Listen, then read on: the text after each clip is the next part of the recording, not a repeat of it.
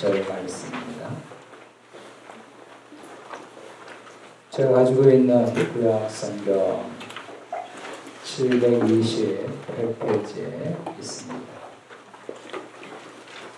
느헤미야 2장 11절에서 20절 마지막 말씀 이제 서로 한 절씩 요록함으로 하나님 말씀 읽겠습니다. 제가 11절 말씀을 읽겠습니다. 내가 예루살렘에 이르러 머무른 지 사흘 만에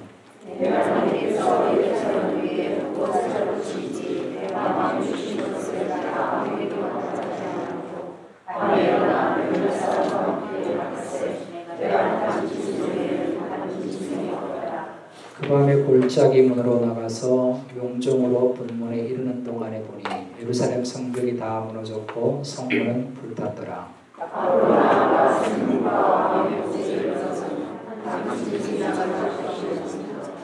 그 밤에 시내를 지나 따라 올라가서 성벽을 살펴본 후에 돌아서 골짜기 문으로 들어와 돌아왔으나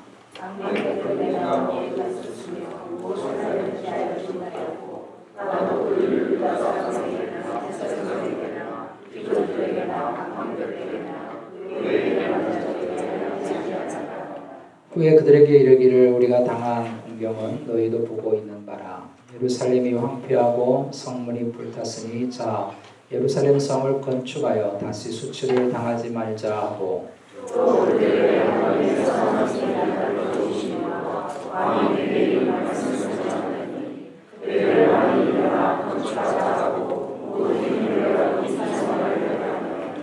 호름 사람 산발랏과 종이었던 암몬 사람 도비아와 아라비아 사람 게셈이 이 말을 듣고 우리를 업신여기고 우리를 비웃어 이르되 너희가 하는 일이 무엇이냐? 너희가 왕을 배반하고자 하느냐? 하기로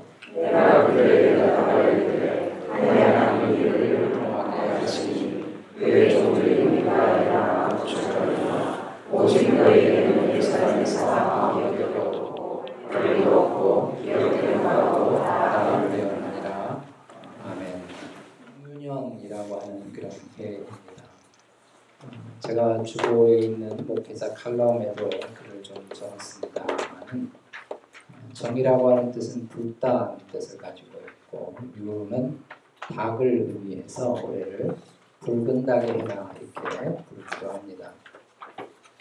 닭이라고 하는 이 동물은 우리 성경에 보면 그리스도인들에게 깨어 있으라고 하는 영성을 주는 그런 아주 친근한 동물로 알려져 있습니다. 그 이유는 베드로가 예수님을 세 번이나 모른다고 부인했던 때 예수님께서 너가 나를 오늘 밤에 세 번 모른다고 부인할 것인데 그러고 나면 닭이 울리라고 이렇게 말씀해 주셨기 때문에 그런 것이죠.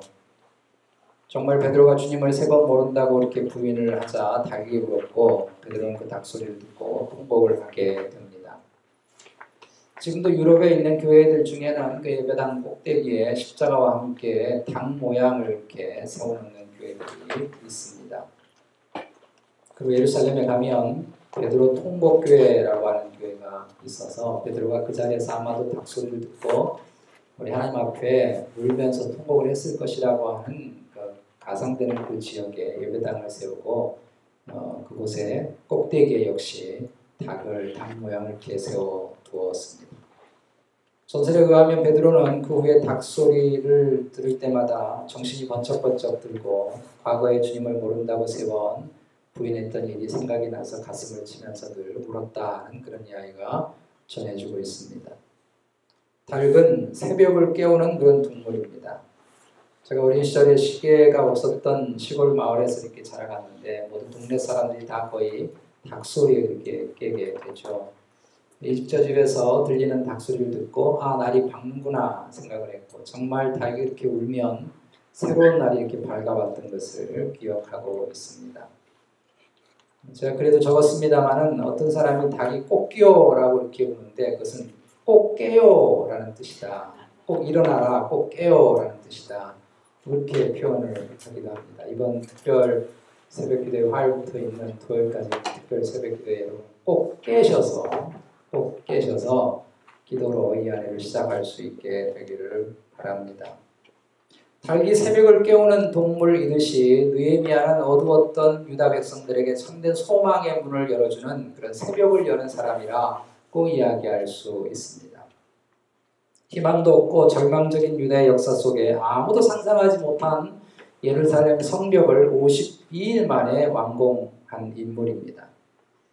저는 이 새해를 시작하고 또 어제 있었던 송구영신 예배를 통해서 작년 연말과 올해 연초에 느헤미야 말씀을 묵상을 하고 여러분들과 함께 이 말씀을 통해서 새해를 좀 열어가려고 하고 올해 우리의 삶에 여기저기 무너져 있는 그런 여러 성벽들이 다시 한번 세워지고 구축되는 그런 해가 꼭 되어지기를 주님의 이름으로 축복합니다. 먼저 우리가 생각할 것이 느헤미야 배경을 조금 살펴볼 필요가 있는데요. 북왕국 이스라엘이 BC 722년도에 아시리아 아수르에 의해서 패망을 하고 남유다는 BC 586년도에 바벨론에 의해서 멸망을 하게 됩니다. 역대상 36장을 보게 되면 이때 예루살렘의 멸망이 참 비극적이었다고 하는 것을 알게 되는데 바벨론 사람들이 예루살렘 성전에 사람들을 다 모아놓고 남녀노소를 가리지 않고 어린아이 이르기까지 다 잔인하게 성전 안에서 이렇게 죽였습니다. 당시 예루살렘에 살았던 거민들의 3분의 1은 성전 안에서 죽임을 당했고 또 고관들, 좀 있는 사람들 이런 사람들의 3분의 1은 노예로 다 바벨론으로 끌려가게 됐고 3분의 1의 아주 낮은 천민들만 예루살렘에 남게 되어지고 성전에 있는 모든 보물 창고에 있는 보물들은 다 실어가고 그 솔로몬의 화려했던 성전은 다 불태워 버리고 예루살렘 성은 다 무너지고 성벽은 다 무너지게 되어졌습니다. 그것이 과연 예루살렘이었던가 하는 흔적을 거의 찾아볼 수 없는 지경에 있었던 것입니다. 그리고 시간이 흘러서 70년 뒤에 하나님께서 긍휼과 자비를 베풀어 주셔서 페르시아 우리 성경에 바사라고 되어 있는 페르시아의 고레스 왕의 칙령으로 드디어 포로민으로 잡혀 있었던 이스라엘 백성들이 70년 만에 예루살렘으로 귀환을 할 수 있게 됩니다.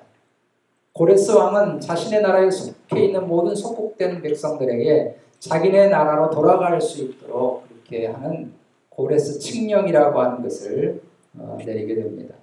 그래서 BC 536년도에 스룹바벨을 중심으로 해서 첫 번째 이스라엘 백성들이 귀환을 하게 됩니다. 수르바벨은 예루살렘에 도착하자마자 가장 먼저 성전을 세우는 일을 했습니다. 이 성전을 세우는 일은 온갖 박해와 어려움들이 있었는데 그런 어려움들을 잘 극복하고 드디어 성전을 건축하게 되는데 그날 나이가 많았던 노인들이 통곡을 했습니다. 하나님의 은혜로 다시 예루살렘의 성전이 건축된 것이 너무 감격스럽기도 했지만 동시에 자기가 어린 시절에 보았던 솔로몬의 그 화려한 성전과 비교하니까 수르바벨 성전이 너무너무 초라했기 때문에 안타까워서 초라했기 때문에 울었던 것입니다. 그러나 예루살렘은 성전은 건축되었지만 사람이 살 곳이 되지 못했습니다. 여전히 성문은 다 불타버렸고 성벽은 다 허물어졌고 이게 도대체 사람들이 살 수 있는 그런 형편들이 되어지지 못했고 주의 70년이 지나는 동안에 이방의 백성들이 그곳에 와서 자리 잡고 살면서 끊임없이 유다 사람들이 예루살렘을 건축하지 못하도록 방해했기 때문에 굉장한 어려움을 겪고 있었던 것입니다. 이때 하나님께서 쓰신 사람이 있는데 에스라라고 하는 인물인데요. 에스라가 BC 458년에 2차 포로 귀환을 시도하게 됩니다. 그리고 예루살렘의 도덕적으로 영적으로 타락해 있는 그런 상황들의 백성들에게 말씀을 가르쳐서 다시 예루살렘 부흥 운동을 일으키게 되는데 그때 에스라가 판단할 때 이 예루살렘이 다시 옛날처럼 회복되기 위해서는 반드시 성벽이 건축되지 않으면 안 된다라고 하는 절박한 상황을 인식하고 왕에게 이렇게 재가를 얻어서 그게 허락을 받고 성벽 건축을 시작하게 됩니다. 그러나 왕의 허락을 받고 성벽을 건축했던 그 성벽 제거는 실패로 돌아가게 되는데 그 이유는 주변에 있었던 많은 사람들이 만약 예루살렘 성이 완공이 되고 성벽이 세워지게 된다면 문화와 또 정치의 모든 중심지가 예루살렘이 되기 때문에 사마리아를 더불어서 주위에 있는 암몬이라든지 여러 나라가 이 일들을 끊임없이 방해를 하게 되고 이 에스라가 성벽을 세우려고 하는 것은 당신의 왕을 배신하고 독립운동을 하려고 하는 것이다. 반역을 일으키려고 하는 것이다라고 끊임없이 모함을 하고 상소를 보내게 됩니다. 이 모함은 통해서 결국 오늘 본문에 등장하는 아닥사스다 왕의 조서가 내려지게 되고 에스라가 세우려고 했던 성벽은 다 무너지고 다시는 성벽을 짓지 말라고 하는 왕의 도장이 꽝 찍혀 있는 칙령을 받게 됐습니다. 그리고 14년이 흘러서 오늘 본문에 이르게 된 것입니다. 오늘 느헤미야는 14년 뒤에 아무도 상상하지 못했던 성벽을 건축한다고 하는 것은 결국 반역을 일으킨다고 하는 오해를 받을 수 있는 여러 가지 상황들 속에서 아무도 14년 뒤에 한 번 시도했다가 망해버린 이 일을 느헤미야가 하나님의 은혜 가운데에서 이 일을 해내게 됩니다. 그리고 느헤미야가 왕으로부터 유다 총독으로 임명을 받고 성벽 건축의 재가를 받게 됩니다. 이 과정은 제가 화요일부터 시작하는 새벽 기도를 통해서 좀 더 말씀을 나누려고 합니다. 오늘 말씀은 유다 총독으로 임명받은 이 느헤미야가 이제 에루살렘이라고 하는 곳에 첫 발을 들어서 도착한 날의 그런 상황 이야기를 그리고 있습니다. 그런 예루살렘에 도착하자마자 11절에 보면 사흘 동안 잠시 머물러 있었습니다. 아마도 어, 느헤미야가 있었던 수상궁으로부터 시작을 해서 예루살렘까지는 한 두 달 정도 걸리는 긴 거리이기 때문에 그런 힘든 여정 속에서 느헤미야가 휴식이 필요했던 것 같습니다. 이렇게 두 3일 정도 지나고 나서 느헤미야가 밤에 몰래 예루살렘의 형편을 돌아보는 내용이 본문에 등장합니다. 막상 밤에 가서 횃불을 들고 말을 타고 이렇게 성벽의 형편들을 돌아보는 그 형편은 정말 너무너무 참담했습니다. 성벽은 흔적을 찾아보기 어려웠고 얼마나 무너지고 얼마나 엉망이 되어졌는지 원래 사람이 다닐 수 있는 길이고 짐승들이 갈 수 있는 그런 길들이 다 막혀서 말도 갈 수 없고 사람도 걸어 들어갈 수가 없는 그런 가운데 있었던 것입니다. 니에미야 이 무너진 성벽 에루살렘의 모습을 보고 그 속에서 하나님의 그림을 그리기 시작을 했습니다. 그 폐허 속에서 든든히 앞으로 세워질 52일 뒤에 있게 될 그런 든든한 성벽의 모습을 상상하게 된 것입니다.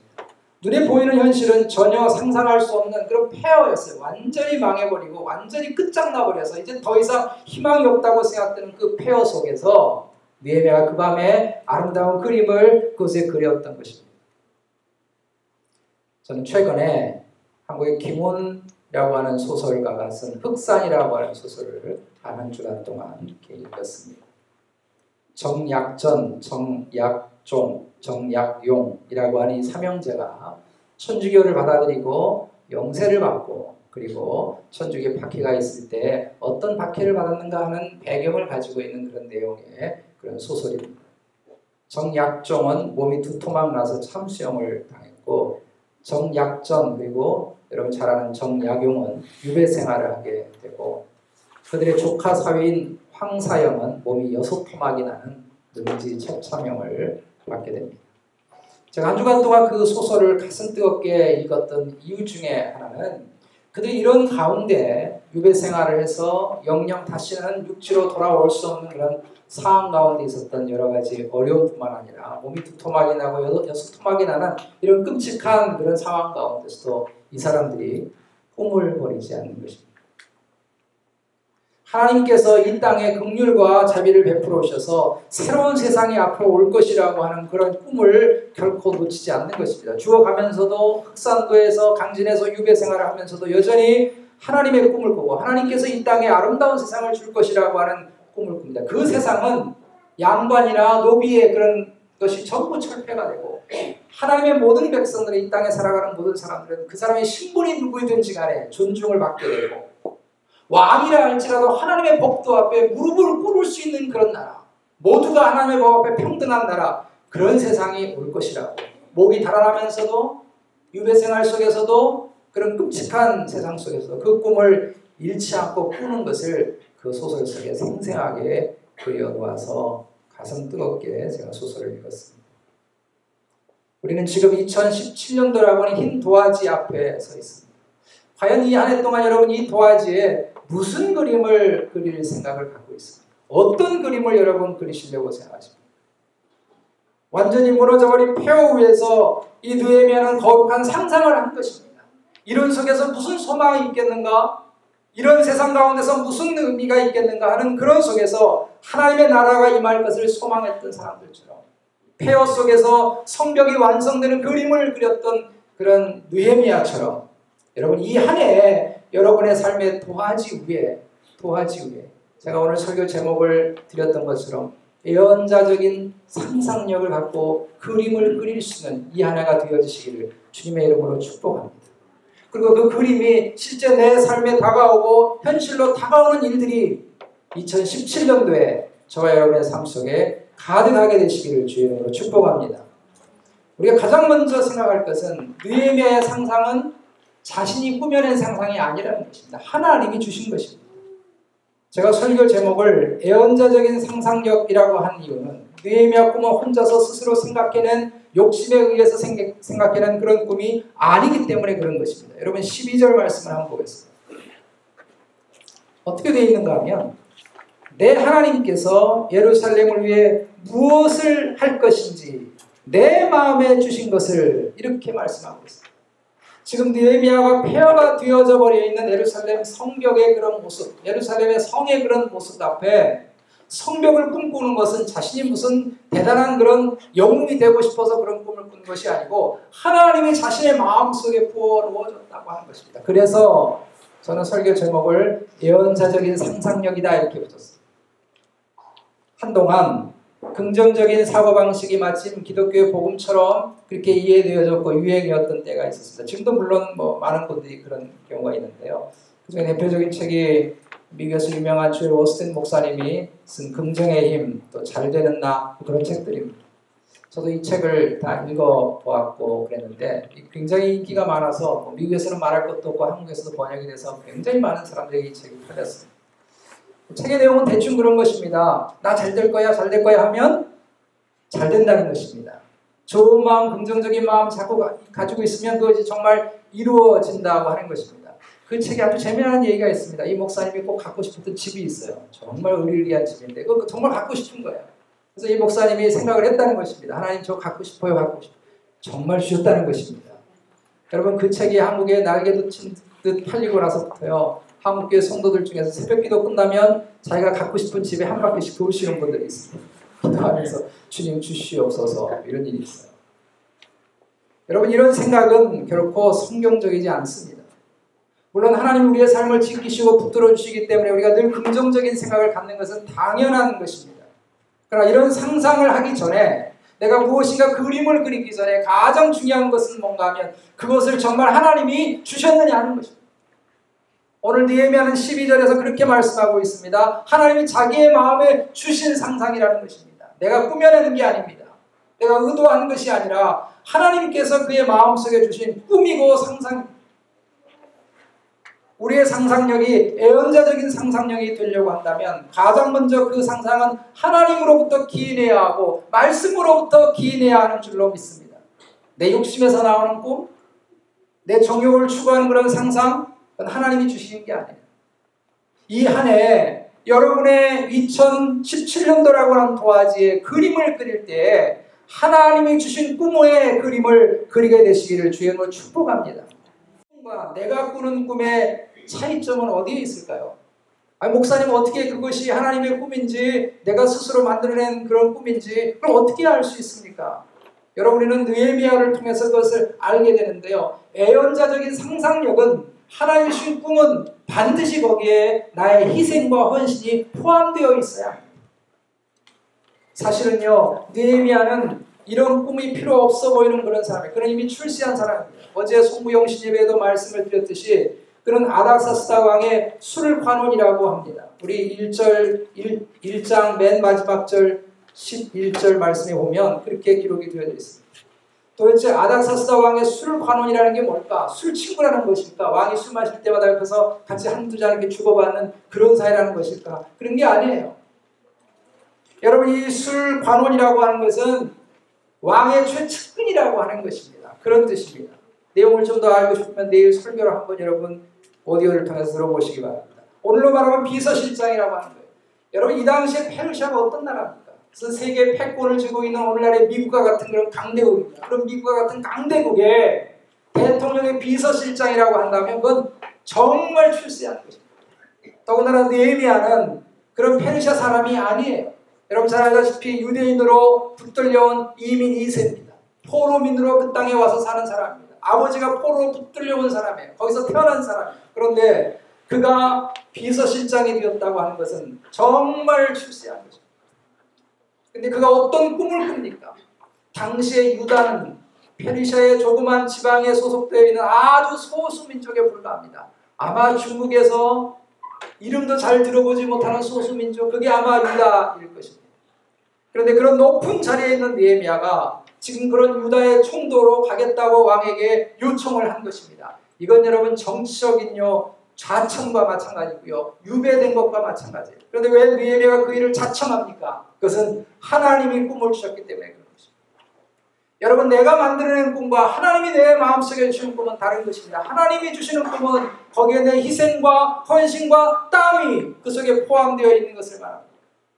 내 헌신과 희생이 동반되는 꿈이 하나님의 꿈이에요. 여러분이 여러 가지 꿈을 꿀 수 있을 것인데 여러분이 진짜 하나님의 꿈을 이 한 해에 꾸게 되기를 원합니다. 여러분 느헤미야 다니엘 같은 사람은 정말 멋진 신앙인 이유가 뭔가 하면 이들이 자기의 자리에 안주하지 않은 것입니다. 이 사람들 다 이뤘다고 할 수 있어요. 가장 높은 자리에 있었거든요. 당시 세계 가장 큰 권력의 옆에 있었던 사람들이거든요. 그런데 자기의 자리에 안주하지 않았습니다. 계속 꿈을 꾼 것입니다. 계속 상상한 것입니다. 내가 이 정도 살았으면 됐지 뭐. 그게 아니라 나는 과연 하나님 앞에서 뭘 할 것이냐. 사도 바울이 빌립보서 2장 12절부터 14절에 이렇게 말합니다. 내가 이미 얻었다 함도 아니고 온전히 이루었다 함도 아니라 오직 내가 그리스도 예수께 잡힌 바된 것을 잡으려고 달려가노라. 형제들아 나는 아직 내가 잡은 줄로 여기지 아니하고 오직 한 일 즉 뒤에 있는 것은 잊어버리고 앞에 있는 것을 잡으려고 표대를 향하여 그리스도 예수 안에서 하나님이 위해서 부르신 부름의 상을 위하여 달려가노라. 여러분 바울이 얼마나 많은 일을 했어요. 얼마나 많은 일을 했어요. 그런데 바울은 중단하지 않고 계속해서 자신이 달려가겠다고 말합니다. 자신의 자리에 안주하지 않겠다는 것입니다. 이유는 뭐냐면 하나님이 그에게 꿈을 주신 것입니다. 하나님이 그에게 상상력을 주신 것입니다. 가슴이 벌렁벌렁한 하나님의 꿈이 그 속에 있었던 것입니다. 느헤미야가 그랬고 사도 바울이 그랬어요.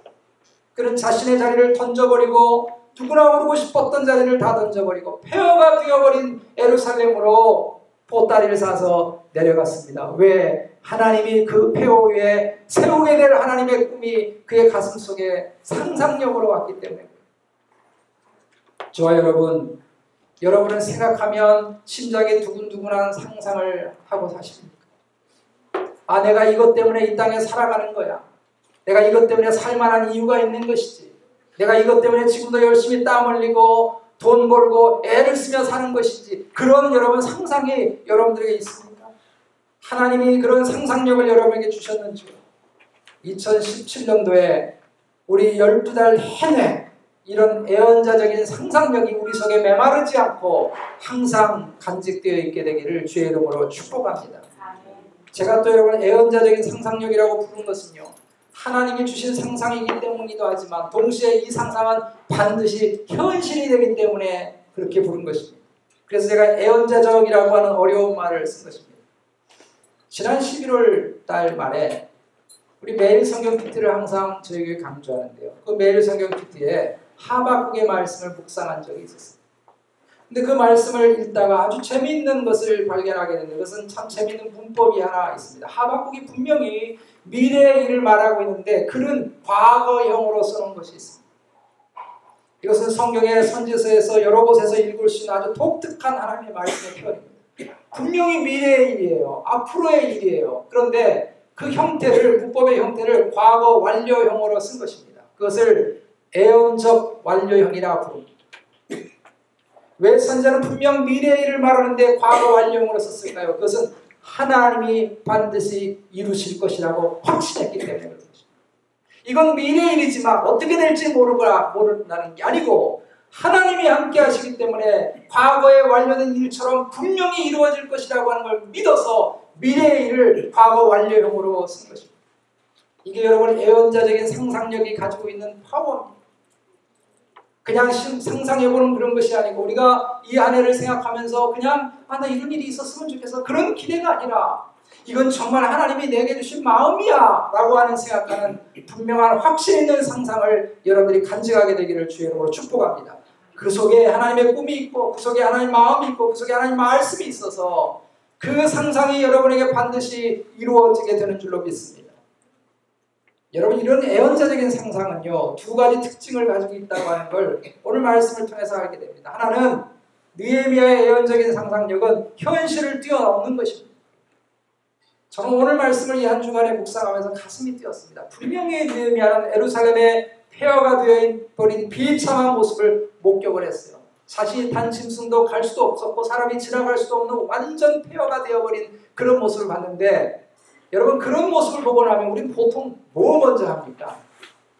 아휴 이거 먼저 하잖아요 한숨 이거 되겠나? 이거 안 되겠어 지금 현실이 이런데 뭘 할 수 있겠어? 이런 생각이 들죠 느헤미야가 예루살렘의 형편을 다 돌아보고 나서 백성들의 방백들을 다 모아놓고 어떻게 말을 했는가 하면 야 내가 멀리서 두 달을 넘게 달려왔는데 와서 보니까 안 되겠더라. 형편이 없대. 말도 안 돼. 이런 가운데서 어떻게 뭘 할 수 있어? 이렇게 말을 했으니까. 여러분 17절 말씀 한번 보시기 바랍니다.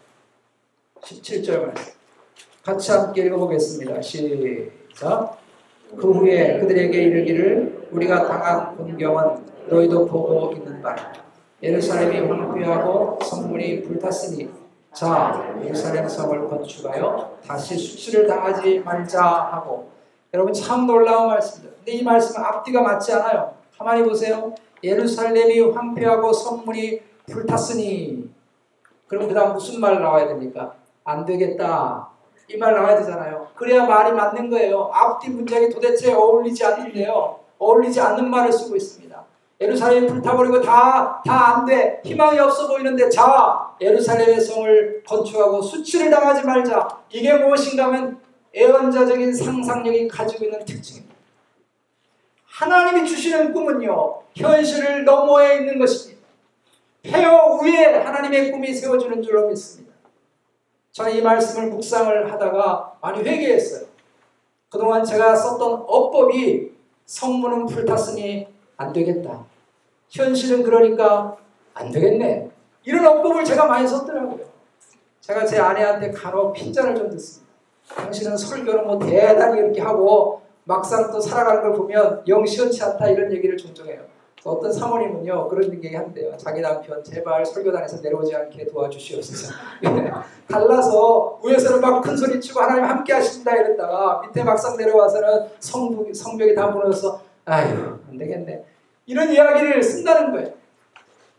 제가 많이 회개했습니다. 여러분 어떠십니까? 우리 2017년도에 이런 어법 쓰지 맙시다. 성문이 불탔으니 안 되겠네. 이런 당연한 어법, 이건요, 그 속에 무엇이 없는가 하면 하나님이 계시지 않는 거죠. 성문이 불탔어, 안 되겠어. 그건 하나님이 계시지 않는 거예요. 그러나 하나님이 계시면 성문이 불탄 것이 현실이지만 자 일어나서 하나님이 함께 하시니까 우리 성벽을 건축하자라고 하는 말이 나오는, 줄로 믿습니다. 우리도 여러분 미래를 말하지만 과거형을 썼던 예언자적인 상상력을 이 안에 가져봅시다. 2017년도에 하나님 우리와 함께 해주시는 줄로 믿습니다. 우리 미래가요 하나님의 손 안에 있어요. 여러분의 손에 있지 않습니다. 하나님의 손 안에 있어요. 그리고 하나님은 우리와 함께 해주실 줄로 믿습니다. 그렇다면 여러분 우리가 예언자적인 상상력을 얼마든지 가질 수 있다는 거예요. 현실 넘어서 현실을 뛰어넘어서 우리가 상상할 수 있고 하나님 앞에 구할 수 있고 기도할 수 있다고 하는 것입니다. 또 하나 하나님 주신 상상력은요 어떤 어려움에도 흔들리지 않는 특징을 가지고 있습니다.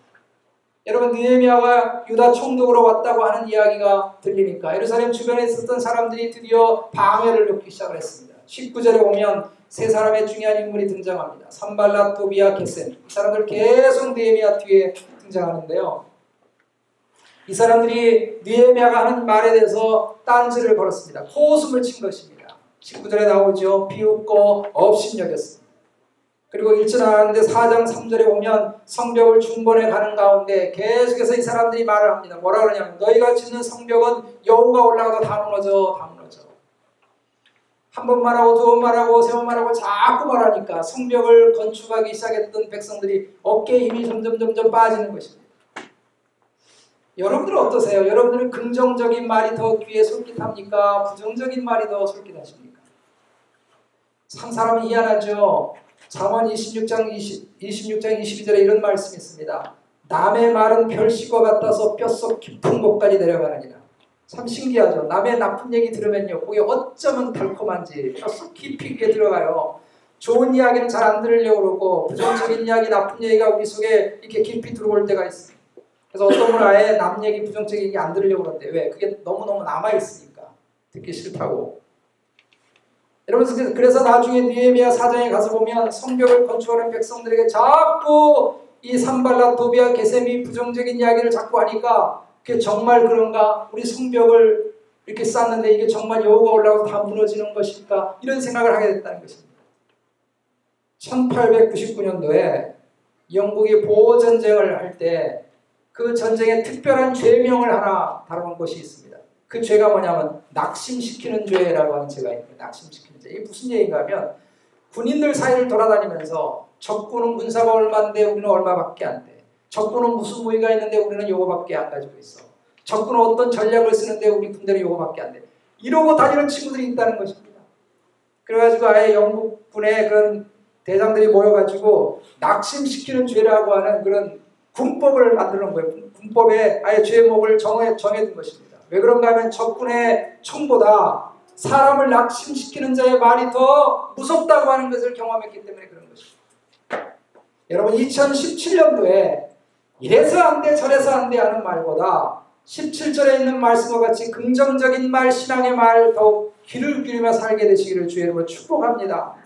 여러분 니에미아가 이런 방해되는 말, 비난하는 말, 낙심시키는 말을 들었을 때 어떻게 반응했는가 하면 20절 말씀 여러분 보십시오.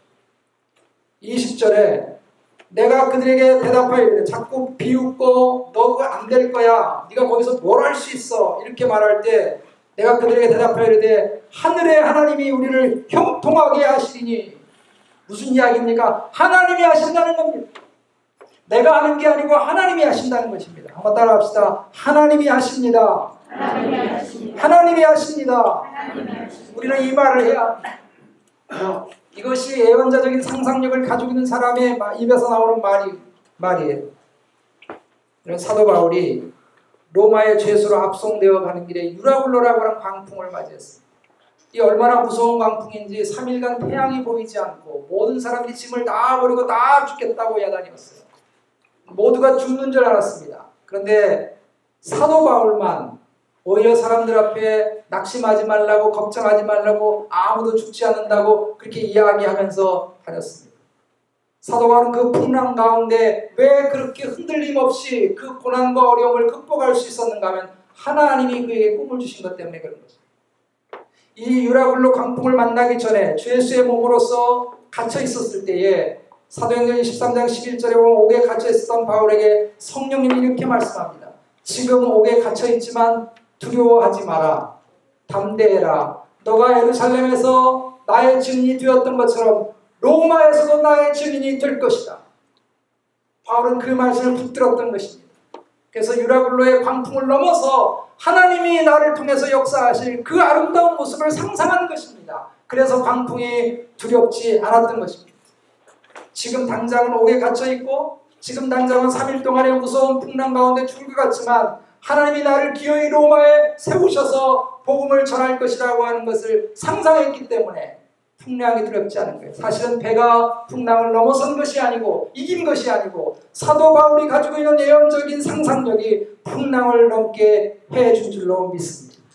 여러분 2017년도에 우리의 삶에는 분명히 어려움이 있을 것입니다. 어려움 없으면 좋겠죠. 한 해 동안 평탄하게 갔으면 좋겠죠. 그렇지 않아요. 우리 2016년도 살아봤지만 만만치 않잖아요. 분명히 우리의 삶에도 넘어야 할 변호가 있고 문제가 있고 풍랑이 있고 때로는 빛이 보이지 않는 것 같은 그런 어두운 일을 우리가 경험할지 모릅니다. 그러나 두려워하지 마십시오. 오늘 20절에서 니에미아가 했던 것처럼 하늘의 하나님이 우리를 붙들고 계시는 줄로 믿습니다. 이 말씀을 여러분 붙드십시오. 그래서 풍랑을 넘어서 하나님 우리 속에 예비하신 복을 이 안에 누리게 되시기를 주의 이름으로 축복합니다. 여러분 신년에 말씀 맺습니다. 느헤미야 말씀을 묵상하면서 한 가지 제가 좀 염려된 것이 있습니다. 혹시 애언자적인 상상력을 가지라고 해서 갑자기 아 이거 위대한 생각을 해야 되는 거 아닌가 이런 부담감을 또 너무 갖고 내가 하고 있는 일이 너무 한차라 보이는 그런 일이 여러분에게 없기를 바랍니다. 특별 새벽기도에 무너진 성벽을 다시 수축하라고 하니까 이거 다 때려치고 갑자기 뭔 일이 해야 하나 선교사도 가야 하나 정 안 되면 내 집에 담이라도 좀 무너뜨리고 다시 세워야 하나 뭐 이런 여러분 현실적이지 않은 상상 하지 마십시오. 느헤미야에게 주신 비전은 느헤미야의 것입니다. 예루살렘 성벽을 세우라고 하는 건 느헤미야에게 주신 하나님의 메시지입니다. 하나님이 나에게 주신 비전이 가정주부로서 충실히 살아가는 것이라 할지라도 그것도 다시 성벽을 세우는 일이 될 것입니다. 단지 하나님이 주신 내게 진정한 꿈은 나만을 위해서 살지 않는 것입니다. 나를 통해서 누군가가 행복해지는 것이고 나를 통해, 통해서 누군가가 예수를 믿게 되는 것이고 나를 통해서 누군가가 예수의 제자로 서가는 것이고 나를 통해서 누군가가 위로와 힘을 얻고 새로운 삶을 사는 것이고 나를 통해서 하나님의 교회가 건강하게 세워지는 것이고 나를 통해서 결국 하나님의 영광이 드러나는 것이 애언자적인 상상력을 가진 사람의 삶이라고 믿습니다. 아멘. 2017년도의 도화지에 여러분 어떤 꿈을 그리기를 소원하십니까? 비록 우리의 현실이 때로 폐허처럼 무너져 있고 해가 보이지 않는 어둠이 계속되고 풍랑이 계속된다고 해도 여러분 두려워하지 마십시오. 2017년을 하나님이 잡고 계시는 줄로 믿습니다. 그러므로 하나님의 의지에서 예언적인 상상력을 끝까지 놓지 마십시오. 아무리 풍랑이 몰아쳐서 죽을 것 같아도 두려워하지 마십시오. 걱정하지 마십시오. 하나님 붙들고 끝까지 이한 해를 살아가서 하나님 우리 속에 예비하신 아름다운 복을 우리 모두가 경험하게 되시기를 주의 이름으로 축복합니다.